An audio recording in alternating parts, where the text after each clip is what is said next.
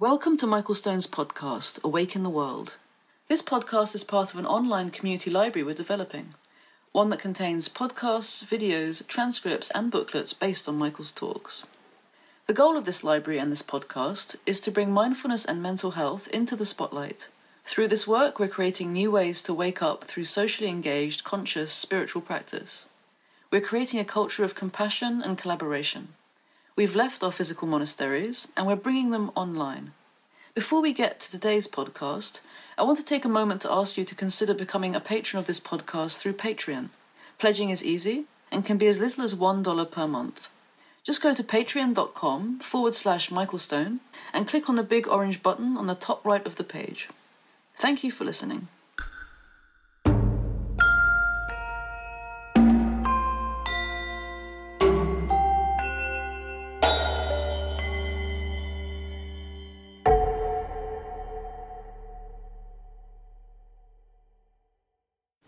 So, good evening.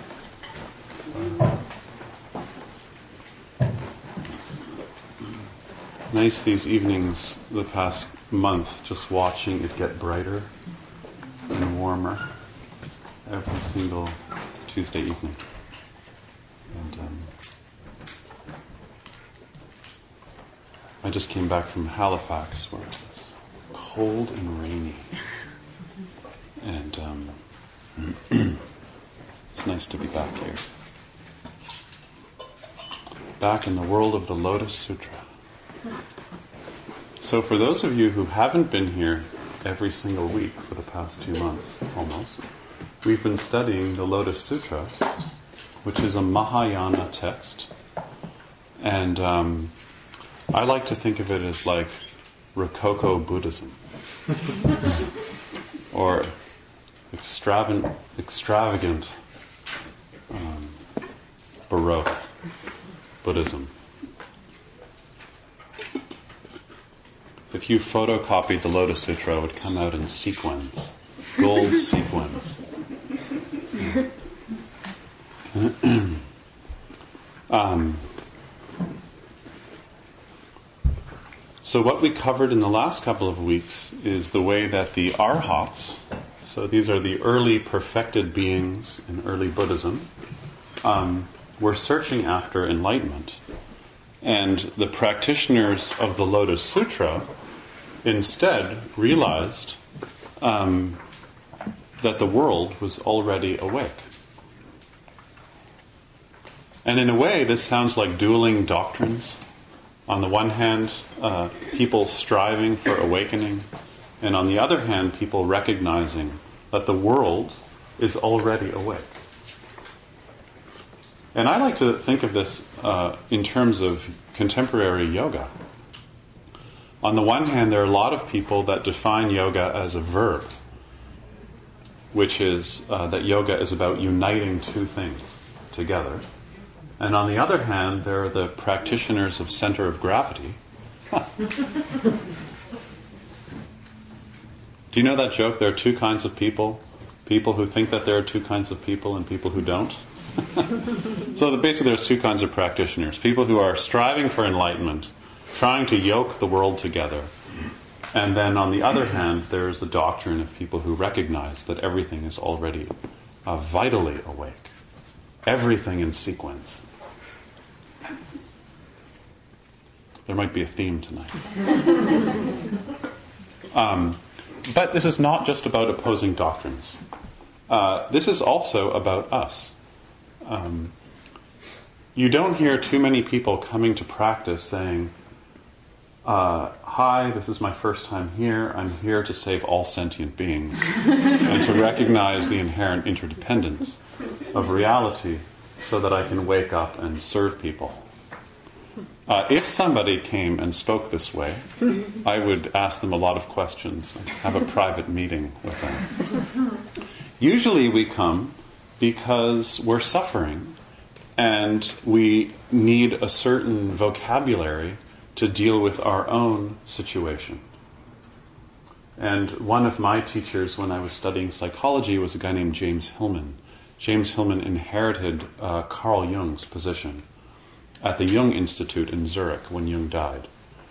And um, he talks about how when people uh, would come to the Jung Institute to apply to do postgraduate studies uh, to become a psychoanalyst, at the time they called it an analytical psychologist. Um, who would want that name? What do you do? I'm an analytical psychologist. That's like the problem that most of us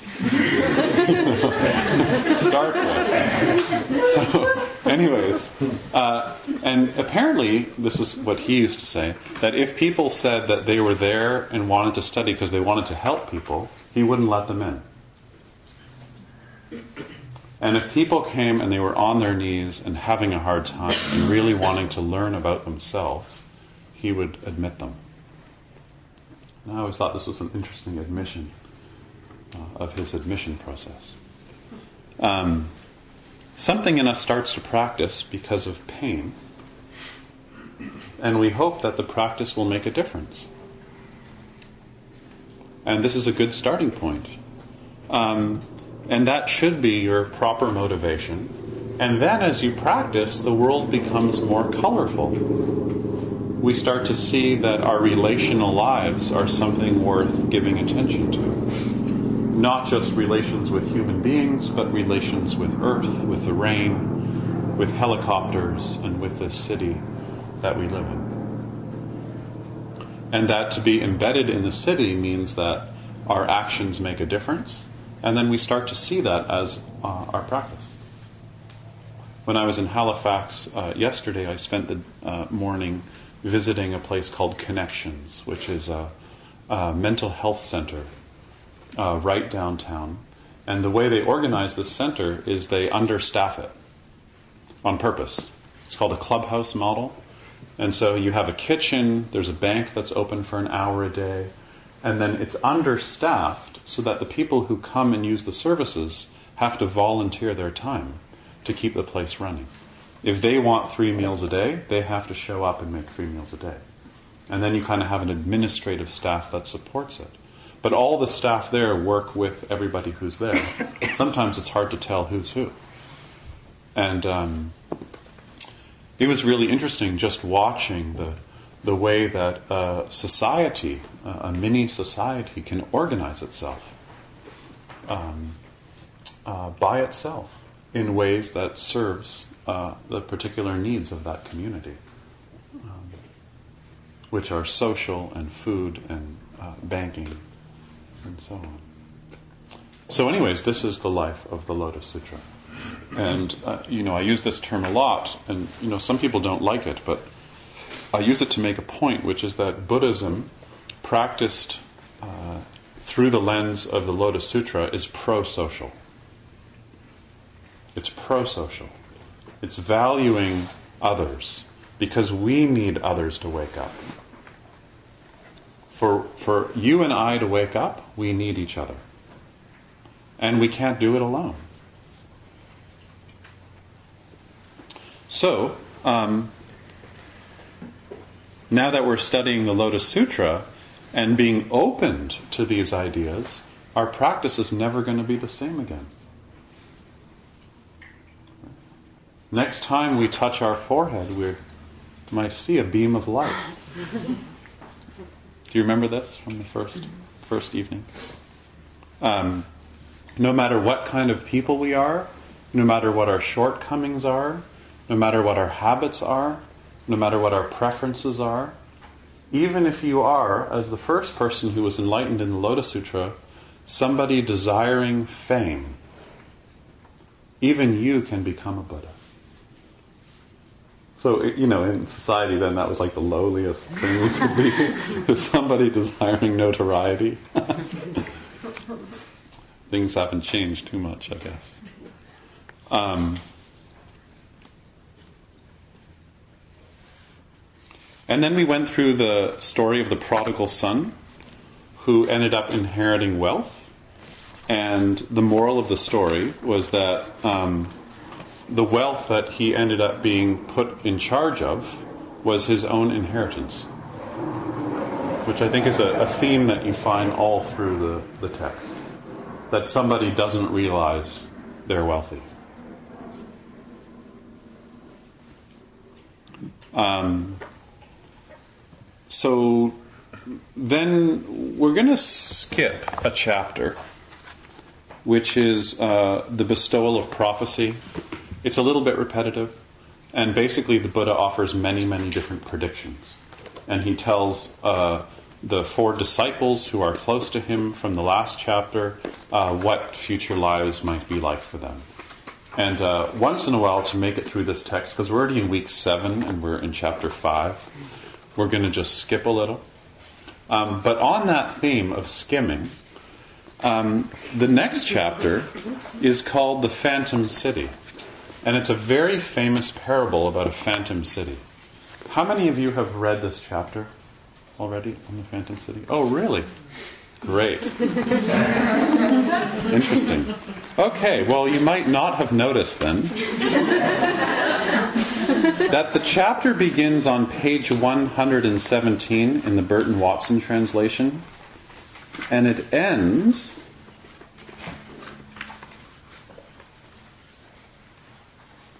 on page 142. Okay? And only the last two pages talk about the Phantom City. That's 20 something pages of stuff. And I find it interesting, especially because I'm reading the Burton Watson translation, the commentary, the Gene Reeves commentary, the Gene Reeves book on his translation, which is called Stories of the Lotus Sutra, Thich Nhat Hanh's commentary on the Lotus Sutra, and none of them deal with the fact that only two pages of that chapter are about the Phantom City. And so I too was kind of skimming the beginning, and I thought 20 plus pages of kind of psychedelic teaching. And I thought maybe this needs a little bit of, of attention. And I've actually come to find that this is my favorite part now of the Lotus Sutra, which is this section, um, which is the section between sections. In yoga, it's said that uh, whenever you have two things, the, the place where they meet and don't meet is the Atman, is what's sacred. You know, it's like words on a page, you know. It's the spaces between them that connect them. You know? Yoga postures are like this. We're most interested in those linking movements between yoga postures. And the best part about the linking movements is they don't have names. See, all the yoga postures have names, and the linking movements are actually the most fruitful part of the practice. And it's the way you link different poses are actually what distinguishes different schools of yoga. They almost all have the same poses, but it's actually how they're linked in all those places that don't have names that are the most most fruitful. Just like that space now when daytime is about to become nighttime. There's a special photographers love this, right? It's a special time. And uh, likewise, this section of the Lotus Sutra I think is really fantastic. So, before we get there, um,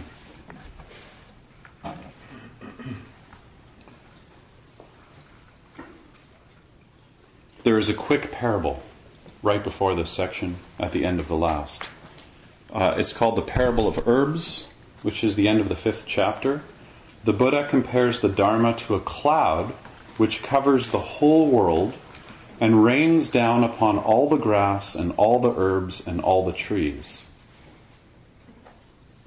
Okay, so keep in mind this is an Indian audience, right? Or a rural Chinese audience, but primarily Indian.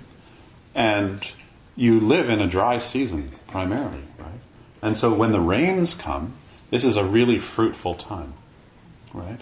So this image is saying the Dharma, all the Buddha's teachings, are like rainfall. And they land on everything equally. So at first you might hear that this is a, a metaphor for the fact that the teachings land on everybody in a unique way. But also at the same time, it's also saying something about awareness that the rain lands on everything equally. The rain doesn't decide, oh, I'm going to land on the roof, but not the dog shit. right? I'm going to land on the snow, but not those leaves composting over there. The rain lands on everything equally. And maybe our awareness, and you could even say maybe kindness can work this way too. The kindness of the people at Connections in Halifax. Having time for everybody who's walking in the door.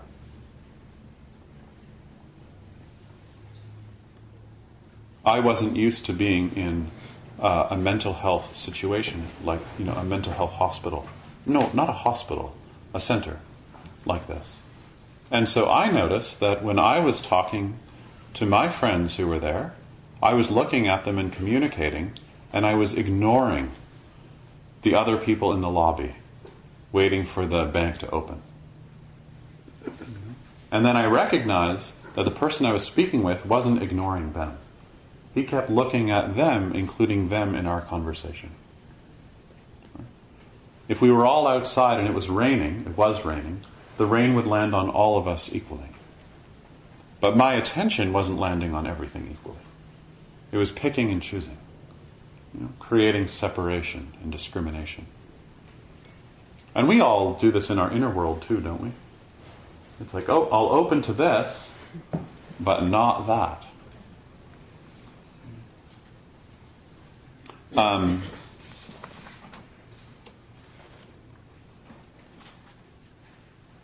so the cloud of the Dharma is a great relief to everybody. And that's all I'm going to say about this, this parable, because I want to go straight into this in between section. Are there any comments or questions before I keep going? I have all this in my own, like, I'm living the Lotus Sutra every day.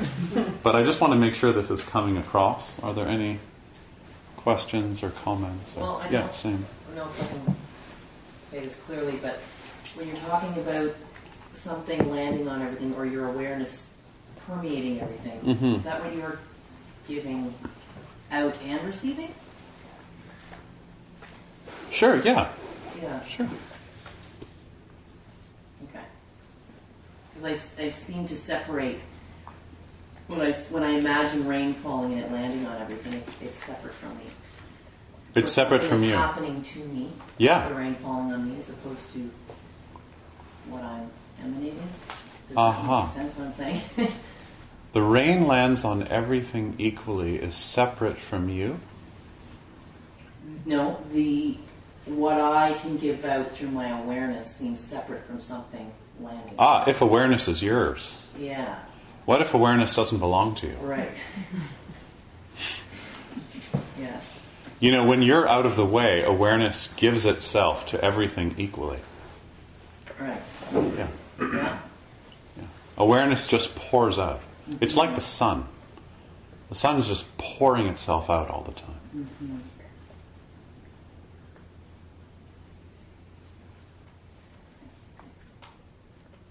We'll get back to that. Maybe even tonight, plants will receive a little bit of rain. Or people around you will receive a little kindness. To dampen things. Um, so, let's jump in now. um, Parable of the Phantom City. So, again, like I said, there's a whole section before we get to the Phantom City. Uh, I have skipped that, and I don't want to skip it, so I'm just going to read it out loud. Not all 20 pages.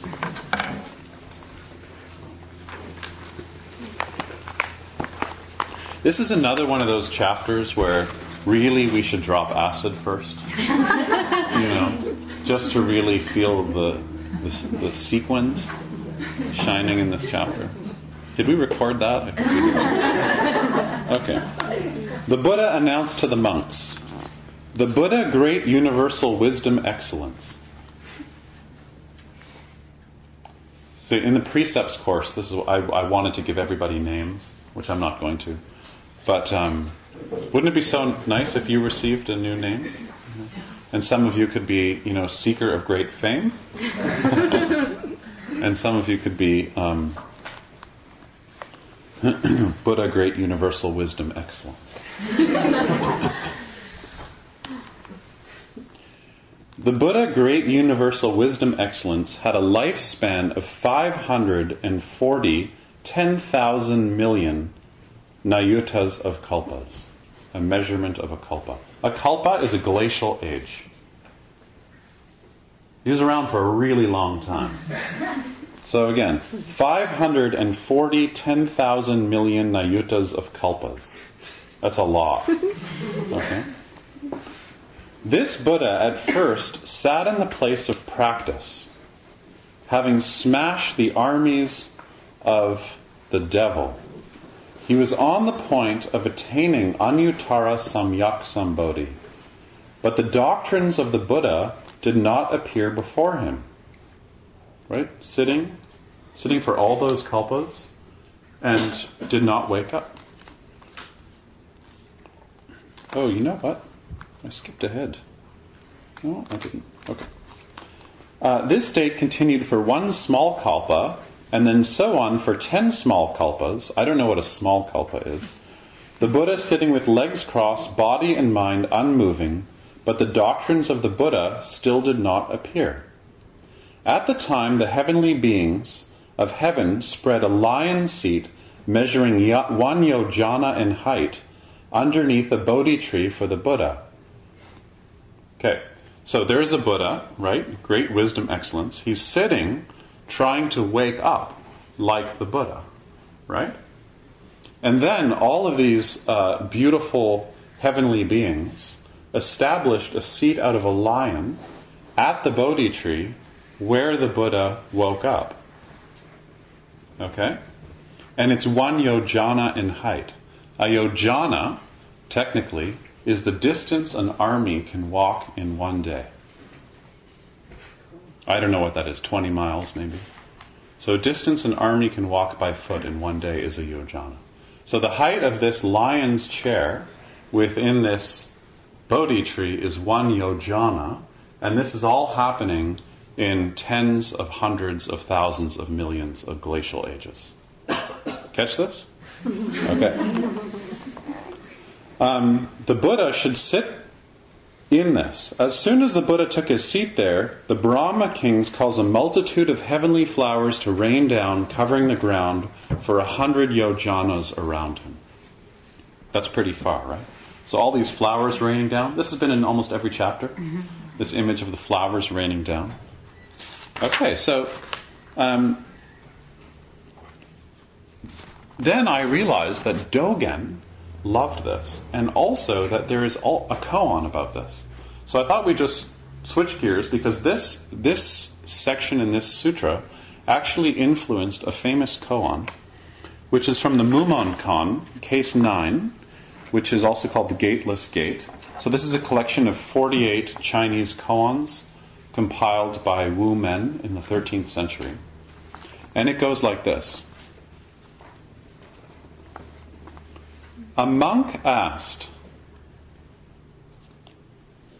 The Buddha sat in meditation for ten kalpas, but he did not manifest and he could not attain Buddhahood. How could this be? Yeah? Buddha sat there under the tree for ten kalpas, ten glacial ages, but could not attain Buddhahood. How could this be?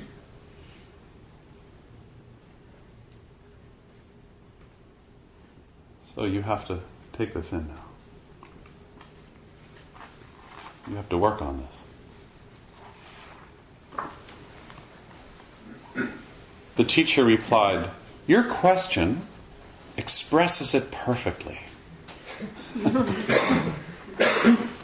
the monk said, But he sat in meditation for so many kalpas. How could he not attain Buddhahood? Have you ever felt this way? Have you ever felt this way on retreat?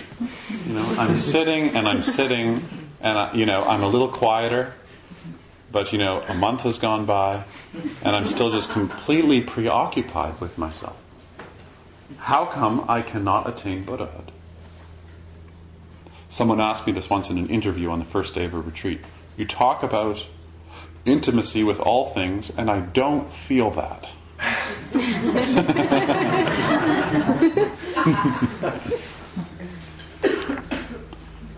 And the teacher responds, Because he could not attain Buddhahood.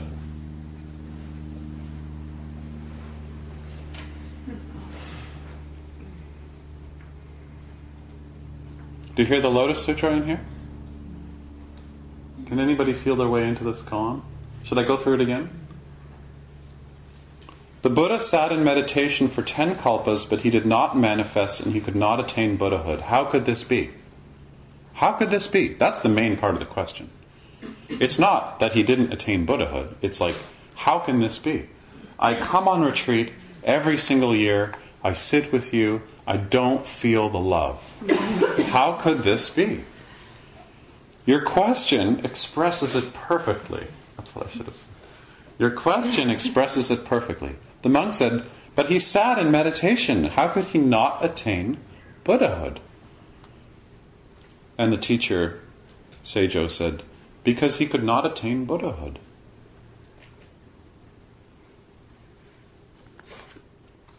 Why could he not attain Buddhahood? Because he's already there. Because he's already a Buddha. He's already a Buddha. He's already a Buddha. How many of us do this? Right? We go around for how many kalpas was it? Do you remember? Let me just remind you. 540 10,000 million and kalpas. Wanting to attain Buddhahood. We can't attain Buddhahood. Why?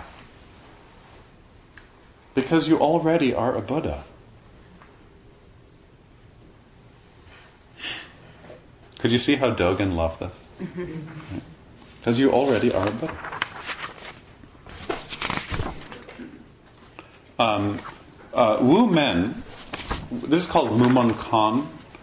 The, the other name is Wu Men uh, because he collected the koans and then uh, made a comment on all the koans. Here's his comment When one is ignorant and attains realization, he is a saint. When one is ignorant and attains realization, he's a saint. When a saint begins to understand, he is ignorant. When you're ignorant and then you attain realization, you are a saint. A saint is somebody who, who goes and serves, right? You're a saint. But when you're a saint and then you begin to have notions about what's going on for you, then you're ignorant again. Which is a nice way of making awakening more dynamic.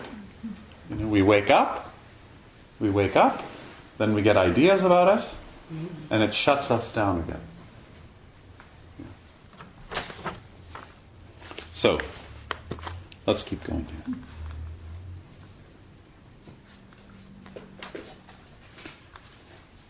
When the Buddha, great universal wisdom, excellence, attained Anuttara Samyak Sambodhi, 500, 10,000 million Buddha worlds in each of the ten directions trembled and shook in six different ways.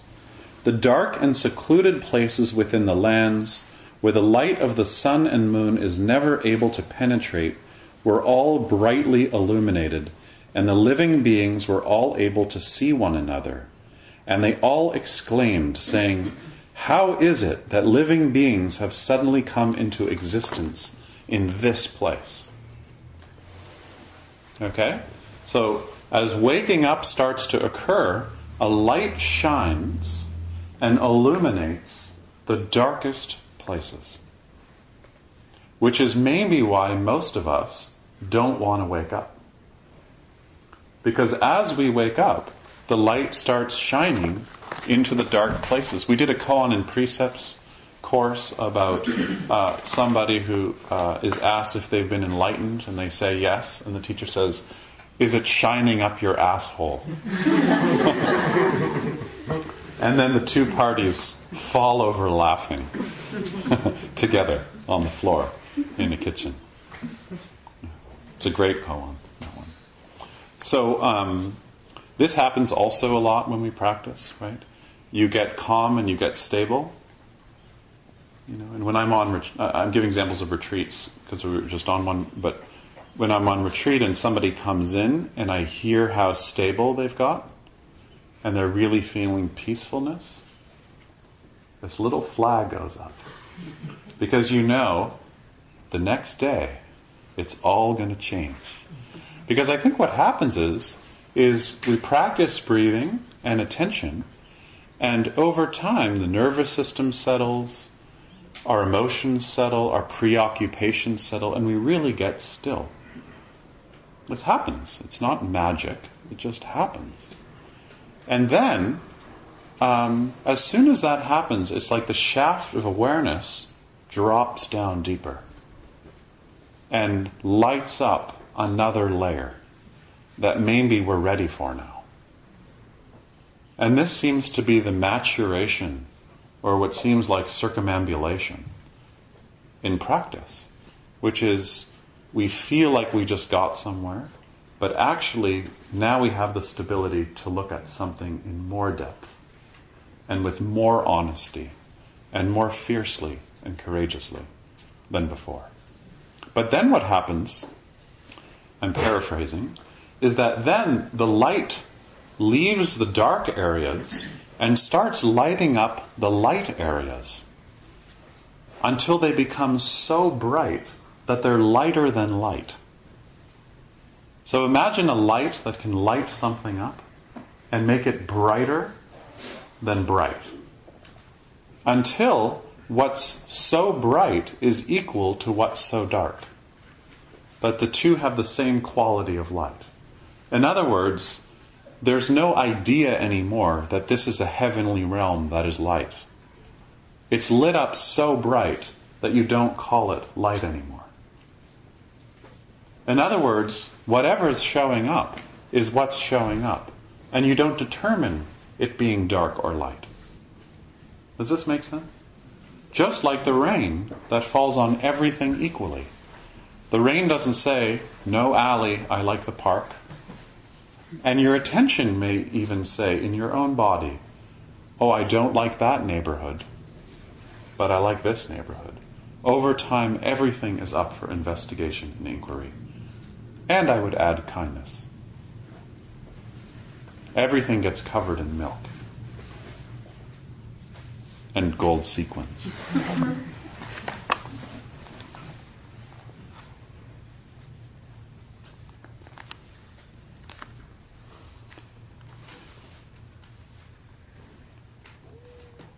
Uh, so then uh, everyone is surprised, everything is so bright, and they go to the Buddha and they say, uh, Thank you. They pile up flowers around him. The flowers get so high they're taller than Mount Meru, which is the tallest mountain on earth. Some of you might know this mythologically. Mount Meru is famous because it's so tall, but it's upside down, because it represents your pelvic floor. So it's totally upside down, so it's balancing on its tip and it's wider at the top. And it just balances there. And it's a, a metaphor in Hatha Yoga of one's uh, pelvis and internal uh, breathing patterns. Um, we hope you will bestow comfort and benefit on us. We beg you to accept and occupy these palaces we present. And this is a very interesting twist. So now all these characters that have been lit up, so this is happening inside you. Can you feel this a little? So inside you right now, all the cast of characters. You know how, I don't know, was it nine years ago they took multiple personality disorder out of the dictionary of psychiatry? Because everybody has it?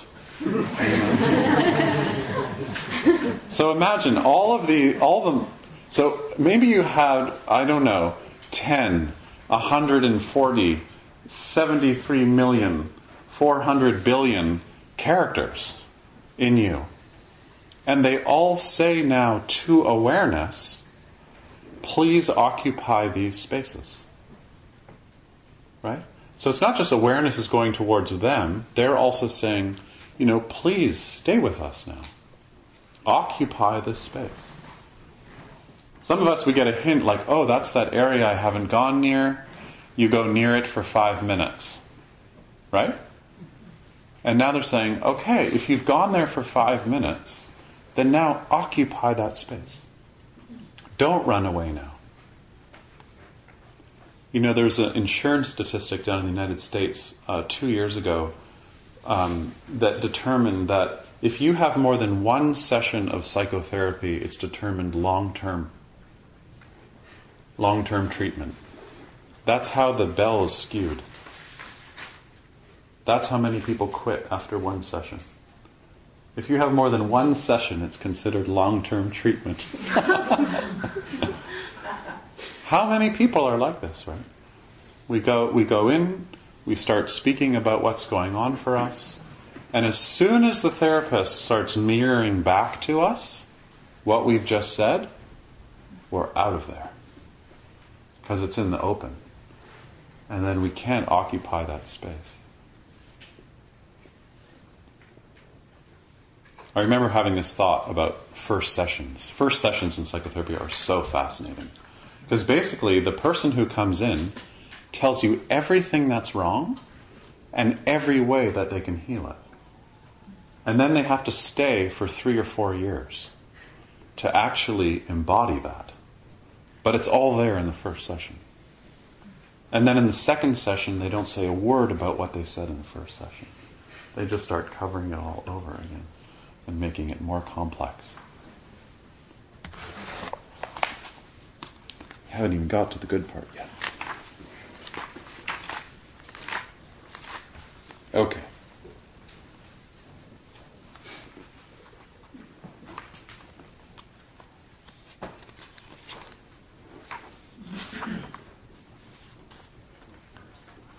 Okay.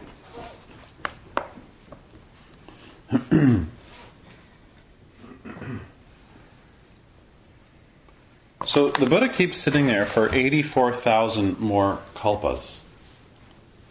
Okay? 84,000 kalpas. He's sitting there for 84,000 kalpas. Do you get the impact of this? 84,000. I want to keep reading, but I, I want to just like stay in this point. 84,000 kalpas. In other words, time in the Lotus Sutra is relative because it's humanly constructed. Time's not constructed on its side, time's constructed on our side. And likewise, space. You have kalpas and you have yojanas. And the physicists have told us this over and over again that time and space are relative. And everywhere there is light, which too is relative and quite fascinating. Because really, you see objects. I can see this book, but you can't see light. You can only see what light lands on. It's like if I want to look at light, I have to have dust particles in the air in order to really see light. So you can't even see light. In fact, when you look at light, what you're seeing is the light that was. You're seeing light that's already past. You're seeing something that was there, not that is there. It's residue, just like we explored in the last class. And according to even the Vedas, the whole world is just made out of residue. We're just there after the fact. And you can really see this when you look at time, and when you look at light, and when you look at space. Try in this room now to look at the light, and you'll notice that the only thing you see is what's already past. or you see an object. So when you start studying light and space, you're immediately studying time. And if you really look at time, you find space. So the temporal and spatial dimensions are interdependent. And you can only experience them in the present. And you can only experience any dimension of time in present experience. So you actually you can't experience your past. You can only experience your past now. And you can't experience your future. You can only experience your future now. So when you think about your past, you're actually creating a you in the present moment and a you in the past that you're relating to. But it's all happening now. So if I asked you to tell me something about the past, and then I would say, you know, when do you experience that? When do you experience the past? You can only respond now. Right? So th- this is kind of what the Buddha's getting at here. Like, what was he doing for all these kalpas? So then the Buddha continues about, you know, how long this Buddha of great wisdom excellence was in these kalpas, and then the punchline. Then the Buddha says, now thinking about the Buddha, great wisdom excellence, meditating for all those kalpas, makes me think that this is a lot like now. I love this part. Do you get the punchline? Yeah? So he's like, going back and thinking about that great wisdom excellence, going through 64,000 kalpas, meditating on a lion's seat, one yojana in length through the center of his body, filled with flowers against the background of a Bodhi tree. You know, thinking about all that, he's saying to his students, makes me think about now. that this is a lot like that. And to think about that, I can only think about that here, now.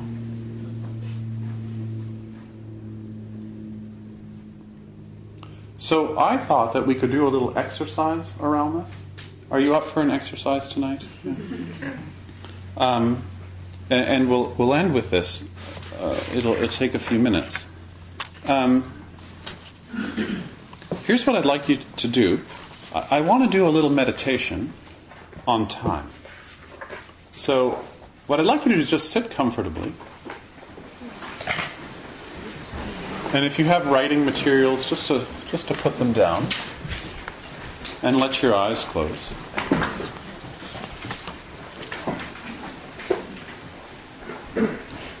And um,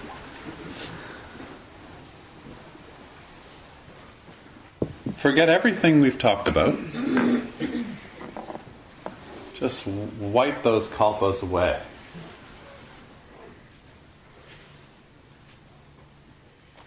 And just make your mind one long yojana, clear and free. And I'm going to say a sentence made up of three words. And I want you to just meditate on the sentence as if it's a question.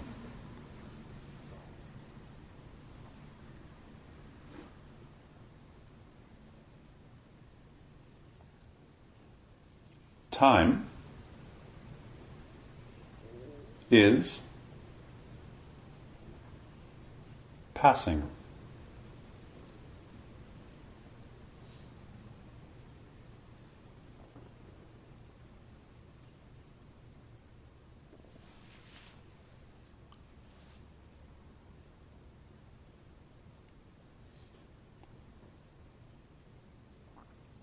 So find your breathing. We're going to try it again. And I want you to inquire what do these words actually mean without assuming you know what they mean. So this time I want you to focus on each word. Try and feel out what does this word mean without how you assume it in your life. So here goes.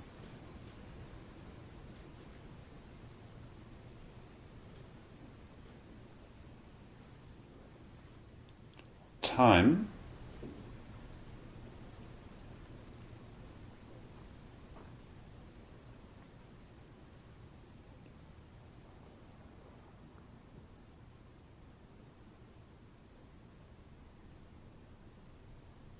is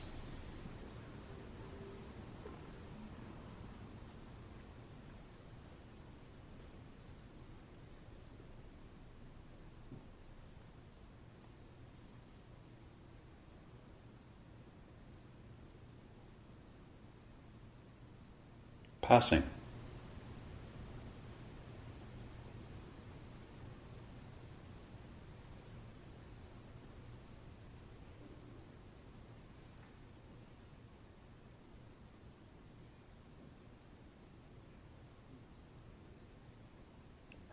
Time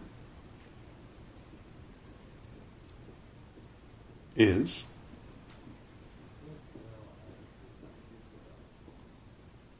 passing.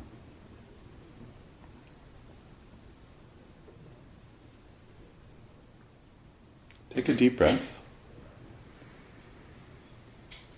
Let your eyes open.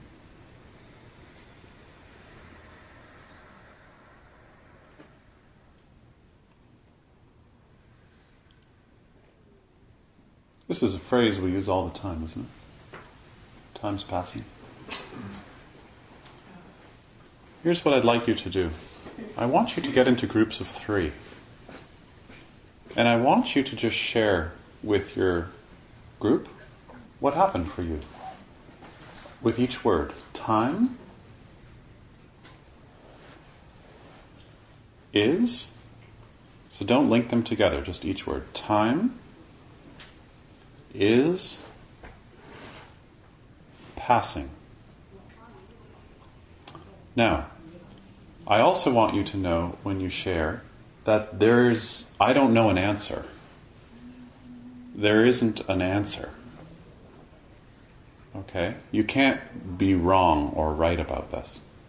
Just to share with your group what, what it is that you understand about these words. Time is passing. Okay? So let's take about five minutes.